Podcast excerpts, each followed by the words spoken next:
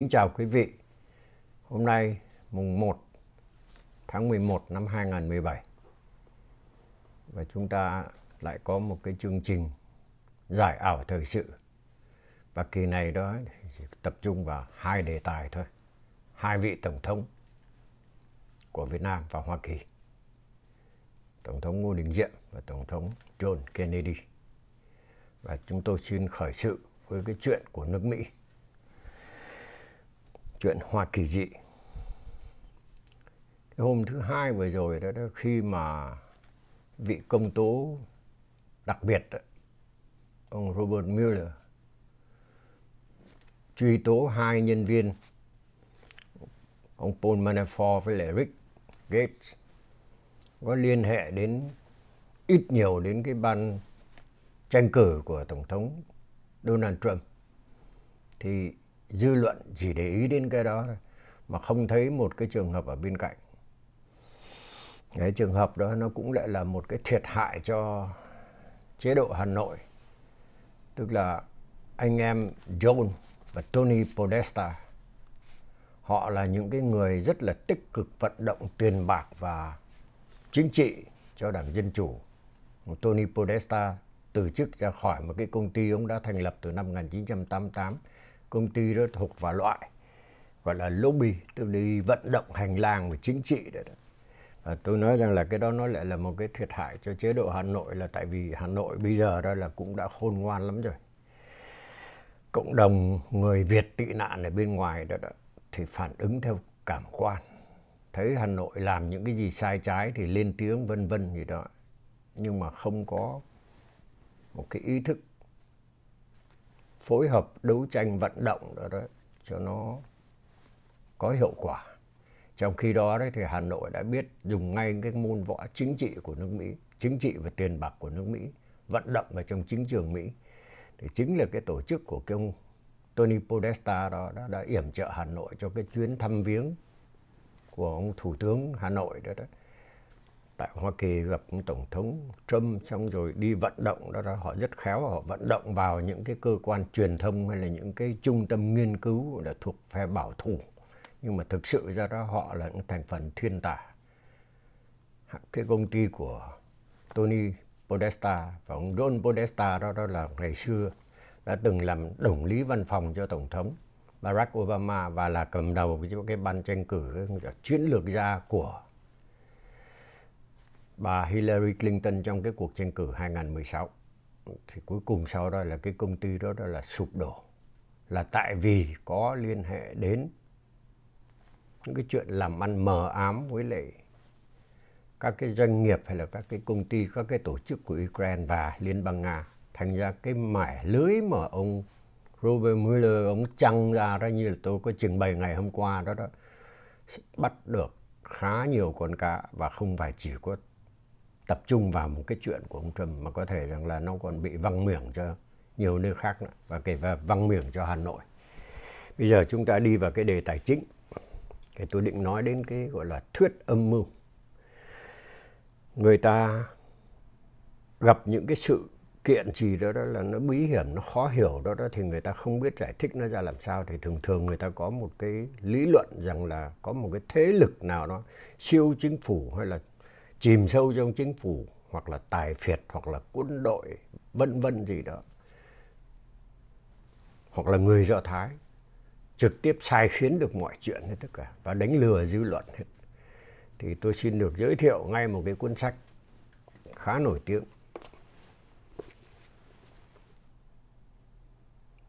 Dialogue aux enfers, tức là đối thoại dưới địa ngục giữa Montesquieu và Machiavelli của tác giả là một luật sư nổi tiếng và một cái tay bút chiến khét tướng của nước Pháp, tên là Maurice Rully. Cuốn này đã xuất bản tại nước Anh năm 1864. Và sau đó chính là đế quốc Nga đã dùng ngay cuốn này dịch lại thành tiếng Nga, đưa ra ngoài đó và nói rằng là đây là âm mưu của một số lãnh tụ Do Thái nằm khuynh đảo thế giới. Cuốn này nó trình bày một cái điều mà trong một cái tương lai khác, trong một dịp khác thì tôi sẽ trình bày lại nói đến cái nghệ thuật của các cái lãnh tụ độc tài làm sao đó để dùng những cái khẩu hiệu những cái thủ đoạn những cái biện pháp có vẻ dân chủ nhưng mà để ngụy trang cho những cái âm mưu độc tài bá đạo bá quyền cuốn này nó rất hay và nó đã được phiên dịch sang tiếng Anh rồi. Và chúng ta cũng nên đọc lại và đọc lại là trong cái tinh thần đấu tranh. Nhưng mà không quên rằng là đế quốc nga khi đó đã đã dùng cái cuốn này dịch lại tiếng anh và dịch sang tiếng pháp sang tiếng nga và đưa ra như là một cái âm mưu của một cái thế lực do thái nào đó. Thì cái đó, đó nó gần như là nó là trường hợp thủy tổ của cái thuyết âm mưu trong cái lịch sử cận đại. Trong cái lịch sử cổ đại chẳng hạn chúng ta đã nhìn thấy nó có điển hình. Đinh bộ lĩnh và con trai là đinh liễn đó là bị đỗ thích ám sát chết ngay trong triều đình và sau là trốn lên nóc nóc nhà thứ gì đó chẳng hạn. Đó đó và cái đó đó, đó là cái biến động lịch sử chúng ta nhưng mà tại vì nó ở xa chúng ta không có để ý chúng ta không theo dõi thêm bây giờ đó là cái điều mình cần theo dõi đó, đó là cái vụ tổng thống Robert Kennedy. Xin lỗi John Kennedy đã bị ám sát ở tại thành phố Dallas. Sở dĩ chúng ta nên đề cập đến cái đề vấn đề này đó, đó là tại vì trong tuần qua đó, đó là tổng thống Donald Trump ông đã quyết định là cho giải mật toàn bộ những cái hồ sơ những cái chi tiết bí mật về cái vụ ám sát ông Kennedy ở Dallas năm 1963 sau đó thì căn cứ trên những cái yêu cầu của cái gọi là cộng đồng về an ninh tức là tình báo trật tự thí dụ như cơ quan CIA hoặc là cơ quan FBI đó, đó mà ông giữ lại vào khoảng chừng 300 cái tài liệu ông nói rằng là sẽ yêu cầu đó có một cái ủy ban đó, đó là xét lại cái đó trong vòng mấy tháng nữa 180 ngày nữa thì là sẽ quyết định xem rằng là có muốn công bố tiếp hay không sở dĩ cái vấn đề nó được đặt ra đó, đó là tại vì năm 1992 cũng vào tháng 10 Quốc hội Hoa Kỳ lúc đó và lúc đó là tổng thống đó là ông Bill Clinton và Quốc hội Hoa Kỳ lúc đó là trong tay Đảng Dân Chủ đó. Có một cái đạo luật yêu cầu rằng là để 25 năm nữa đó là sẽ bắt công bố hết tất cả mọi chi tiết về cái đó. 25 năm sau đó thì tức là ngày 26 tháng 10 năm 2017, tức là tuần trước đó. Thì sau khi mà ông Trump đó, đó quyết định là công bố nhưng mà về sau lại giữ lại một số tài liệu đó thì được người ta thắc mắc. Thì người ta thắc mắc là không hiểu tại sao lại cái hệ thống tình báo đó, đó lại yêu cầu ông Trump đó, đó là giữ lại cái, một số tài liệu đó làm gì. Và khi mà người ta thắc mắc đó, thì lúc đó đó là người ta lại tiếp tục về những cái thuyết âm mưu. Nhìn vào trong cái vụ ám sát của ông Kennedy chẳng hạn đó thì người ta có thể có nhiều cái lý luận khác nhau. Một cái trường hợp nó nhỏ hơn một chút nữa đó ít ai để ý lắm là có một nhân vật là James Earl Ray là một tù nhân đã vượt ngục. Và về sau đó đó là đã ám sát mục sư Martin Luther King vào năm 1968. Cái điều mà đặc biệt đó, đó là sau khi cái vụ ám sát đã xong đó, đó hung thủ đó, đó là đã trốn đi qua Canada và đã có được cả cái thẻ thông hành của Mỹ lẫn thẻ thông hành Canada với lại một cái khoản tiền so với lại cái đời sống ở trong tù của hắn cái khoản tiền lúc đó nó khá lớn là 10.000 đô la ở trong túi. Thế thì ai giúp hắn thi hành cái việc mà ám sát mà tên Lưu Thư Kình Cho đến giờ này nó cũng chưa ai biết cả. Thì khi đó đó, đó là chúng ta mới trở lại cái đề tài lớn đó, đó là có một nhân vật là Lee Harvey Oswald là một người lính thủy quân lục chiến đào ngũ chạy qua bên Liên bang Xô Viết và thời đó là trong cái thời chiến tranh lạnh. Rồi sau là được Liên Xô đó, đó là gửi đi thành phố Minh và làm việc ở trong một cái nhà máy gọi là sản xuất radio để phát thanh và tại đây đó thì hắn đã quen được một cô cô con gái rất đẹp và hai người đã phải lòng nhau mặc dù đó là trong cái khoảng thời gian đó cái cô Marina Nikolaevna Prusavkova đó là, là dược sĩ và sống với một ông bác là đại tá mật vụ nằm trong bộ nội vụ của Mỹ à, của Liên Xô. Và trong lúc mà hai người gặp nhau trong có mấy tuần không thôi thì hắn lại còn phải vào nhà thương nữa. Thế mà cuối cùng sau đó hai người đã được hai người đã kết hôn với nhau. Và sau đó đó đó kết hôn với nhau đó là cái chuyện lạ là tại vì cái hôn thú hay là cái đám cưới đó đã phải được Liên Xô chấp nhận gần nhất là được ông bác chấp nhận tại sao hai người kết hôn với nhau. Sau đó đó, đó thì 10 ngày sau khi đám xăm đám cưới đó, đó thì Lee Oswald tự nhiên lại nhớ nhà và đòi đi về Mỹ. Vậy mà cũng xin được thẻ thông hành và chiếu khán tức là hộ chiếu với lại visa đó đặng để quay về Mỹ. Và quay về Mỹ đó lại còn đem theo bà vợ nữa. và mọi sự mọi việc đó giải quyết trong có 10 ngày. Thì, thì ở tại Minh thì mà làm sao mà hồ sơ đưa về tới Moscow mà để giải quyết nhanh như vậy? Và tổng lãnh sự hoặc là sứ quán của Hoa Kỳ ở tại Moscow đó thì làm sao mà lại có thể là chấp nhận được cái chuyện đó mà cho phép để quay trở về? Và trở về đó thì để ít lâu sau đó, đó là hắn can vào cái vụ ám sát Kennedy. Và vài tiếng đồng hồ sau khi ám sát Kennedy đó, thì hắn lại bị một cái anh chủ chủ đảng chủ một cái nhà hàng đó là bắn chết trước mắt cảnh sát với lại màn ảnh luân vân như vậy. Và sau này đó, đó thì người ta đã có cả cả chục cái giả thuyết khác nhau về cái chết của Kennedy. Là ai đó lại giết Kennedy chẳng hạn. Có thể rằng là mafia vì Kennedy đó, đó là có ông bố ngày xưa đó, đó là chơi với một ông trùm mafia. Nhưng mà về sau đó là em của Kennedy đó, tức là Robert Kennedy làm tổng trưởng tư pháp đó đó lại đi tìm cách gọi là triệt hạ các cái tổ chức tội ác mafia đó như vậy. Có người đưa ra cái lý do là những cái người Cuba lưu vong thất vọng vì Kennedy đó mà làm chuyện đó. Có người đưa ra lý do liên bang nga vân vân thế này thế kia thì ngần lý cái giả thuyết thì cho đến giờ này đó, đó là nó vẫn chưa được giải mật hết tất cả.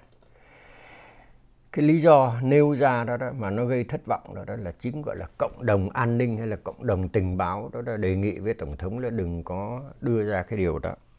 Thì chúng ta hiểu được rằng là cái hệ thống tình báo mục tiêu đó là làm sao được biết được địch tình tức là tình hình của bên địch. Mà không cho bên địch biết là làm thế nào mình biết được những cái điều đó. Thành ra họ phải giấu cái chuyện đó.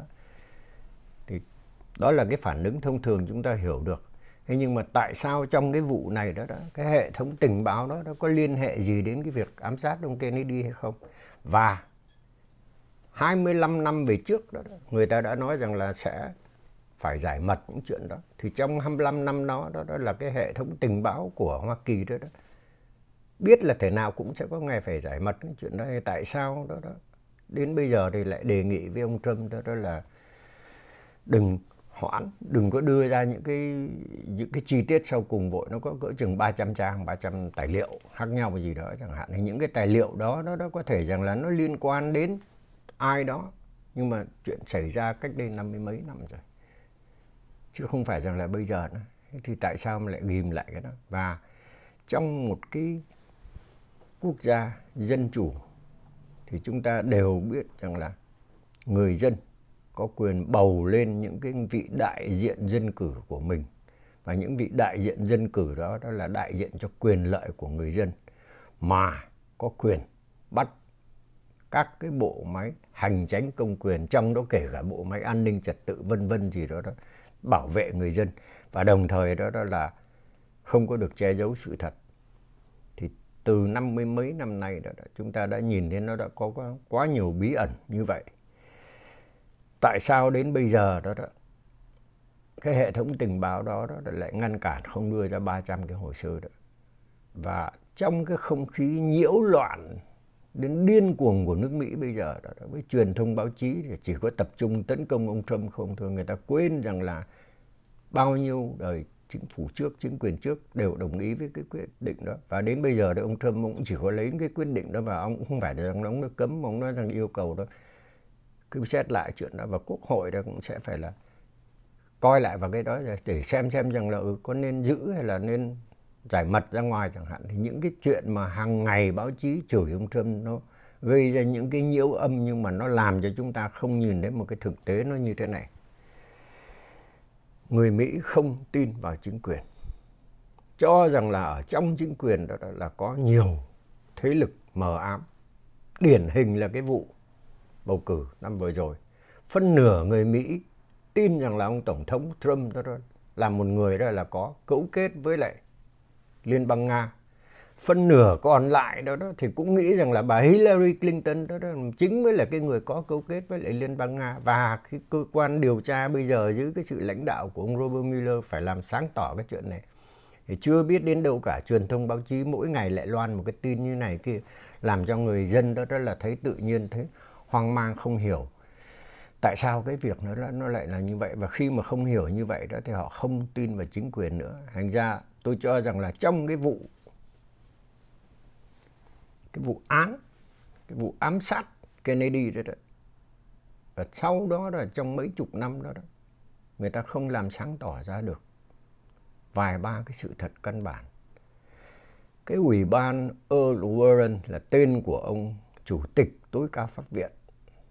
Điều tra cái chuyện này đó là đưa đến kết luận rằng là Lee Oswald đó là hung thủ duy nhất cái cách giải thích đó nó không thỏa mãn người ta.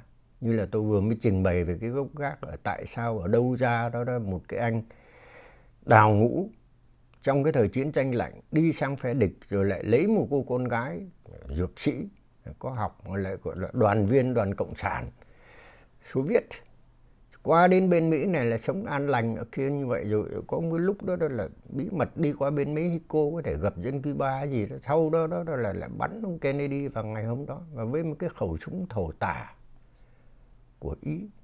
Không thể nào mà trong vòng vài giây mà bắn ra ba viên phát như vậy được. Thế thì không phải là hắn là một người duy nhất. Có khi hắn chỉ là cái bình phong để che giấu đó là tên sát nhân thật mà ai dựng ra cái bình phong đó và tên sát nhân thật đó là ai? Cho đến giờ này nó vẫn chưa có sáng tỏ. Thì khi mà sự thật đó, đó nó không có được sáng tỏ như vậy đó, đó thì người ta nghĩ rằng là cái chế độ dân chủ nó cũng không khác gì chế độ độc tài. Cái chế độ độc tài đó là người ta mưu sát các cái đối thủ người ta loại bỏ ra giống như là Stalin lập ra những cái phiên tòa giả trá để giết các cái đối thủ của của mình các cái chế độ độc tài thì họ có thể họ làm những cái chuyện mờ ám đó như vậy cái chế độ dân chủ đó thì nó phải công khai. Vậy bây giờ đó là những cái việc lớn lớn vô cùng. Một ông tổng thống bị ám sát.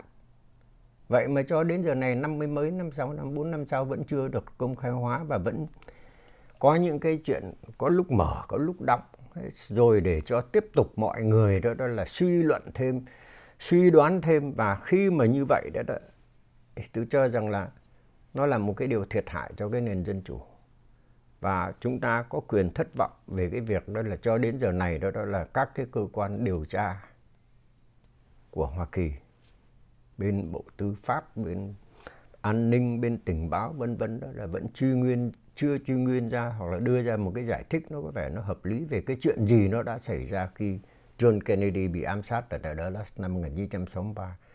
Cái đó nó là một cái điều nó bất lợi cho cái nền dân chủ. Và nó làm cho người dân đó, đó là thấy rằng là cái nền dân chủ nó cũng không khá hơn các các cái chế độ chính trị khác.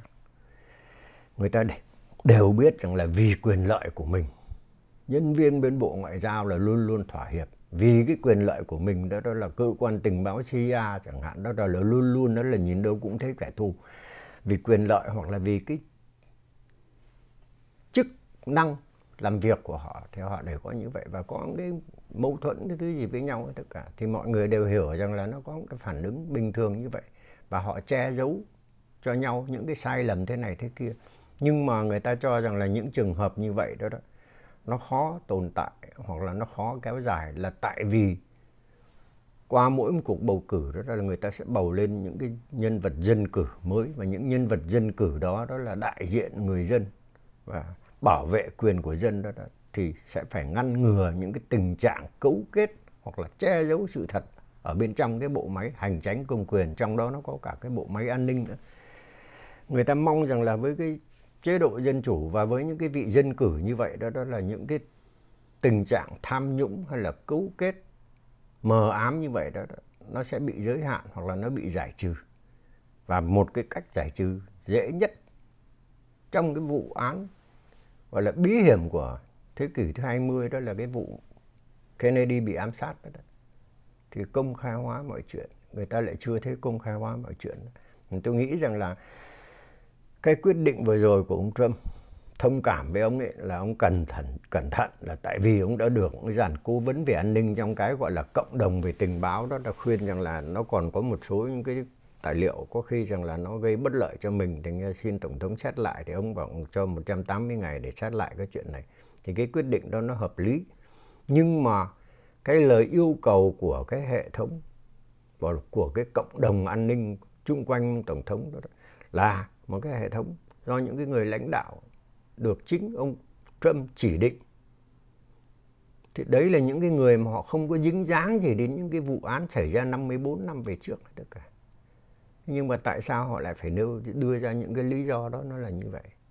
Thì bây giờ tôi phải nhắc trở lại đó đó là cái nghiệp vụ về tình báo đó đó.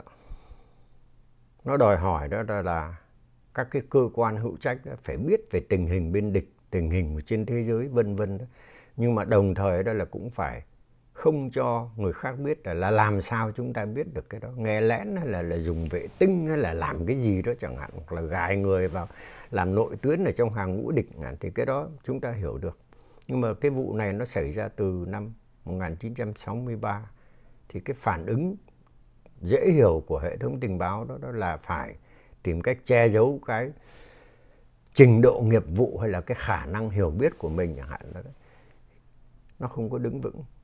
Và chúng ta vừa mới nhìn thấy rằng là cái vụ ám sát bí hiểm ở trong thế kỷ 20 đó qua đến thế kỷ thứ 21 năm 2017 đó đó. Nó vẫn gây ra những cái nghi vấn những cái nghi ngờ. Và khi người ta thấy nghi ngờ như vậy đó, đó thì người ta càng tin vào thuyết âm mưu. Có nhiều người trong chương trình trước khi mà có một lần từ hồi Tết năm 2013 tôi có viết một cái bài về cái vụ ám sát Kennedy này. Tôi cũng nêu ra những cái nghi vấn. Thế thì có một số quý vị rất là tham gia vào trong những cái trên những cái bài báo hoặc là trên cái YouTube hay là trên Facebook thì nói rằng là cái này nó gọi là tài phiệt do Thái của cái tập đoàn ngân hàng Rothschild đi làm chuyện đó chẳng hạn. Thì tôi tôi ở đấy là cái thuyết âm mưu mà bản thân tôi thì tôi tôi không tin và tôi cho là nó có phần nhảm nhí. Nhưng mà chúng ta đều biết rằng là khi mà người ta nghi ngờ về cái sự thật cho rằng là cái sự thật đó bị che giấu đó, đó thì người ta thiên về những cái thuyết âm mưu. À một trong những cái thuyết âm mưu nó nổi tiếng của thế kỷ thứ 19 cuối thế kỷ 19 qua suốt thế kỷ 20 đó đó là người Do Thái làm hết tất cả mọi chuyện. Cả nó xuất phát từ cái cuốn sách này của Maurice Joly. Chúng ta nên nhớ rằng là những người cực kỳ thông minh đó đó họ có thể họ dàn dựng ra những cái kịch bản những cái lối giải thích khiến cho nhiều người khác bị lầm lạc mà không biết. Và một trong những sự lầm lạc đó, đó là tin vào những cái thuyết âm mưu còn lại đó, đó bí mật của cái vụ ám sát Kennedy nó vẫn còn nguyên vẹn. Mỗi người có một cái cách giải thích khác nhau. Bản thân từng người một kể cả. Tôi đó là đã phải đi theo dõi cái hồ sơ này đọc. Tôi không biết bao nhiêu là tài liệu bao nhiêu là sách vở nó kia đó mình vẫn thấy rằng là nó không có thỏa mãn được cái chuyện đó. Nhưng mà mình còn thấy cái chuyện quan trọng hơn nữa đó là cái lời giải thích chính thức của cái hội đồng Warren đó về cái vụ ám sát đó, đó không thỏa mãn một ai hết. Và khi mà không có thỏa mãn người ta người ta không tin đó, đó thì người ta tin vào nhiều cái chuyện hoảng tiều của cái thuyết âm mưu. Để tôi xin tạm ngưng ở đây để tôi bước qua đến phần 2 đó, đó. Mình nói đến Việt Nam ta. Thì này đó thì sẽ không có nói về Trung Quốc Mỹ nữa mà nói đến Việt Nam ta. Và nói đến cái trường hợp của Tổng thống Ngô Đình Diệm cùng bảo đệ Ngô Đình Nhu đã bị mất cách đây đúng 54 năm trong một cái cuộc gọi là cách mạng thực sự ra là một cái vụ đảo chính ông Diệm từ ngày mùng 1 tháng 11 năm 1963. Xin tạm giải lao một chút.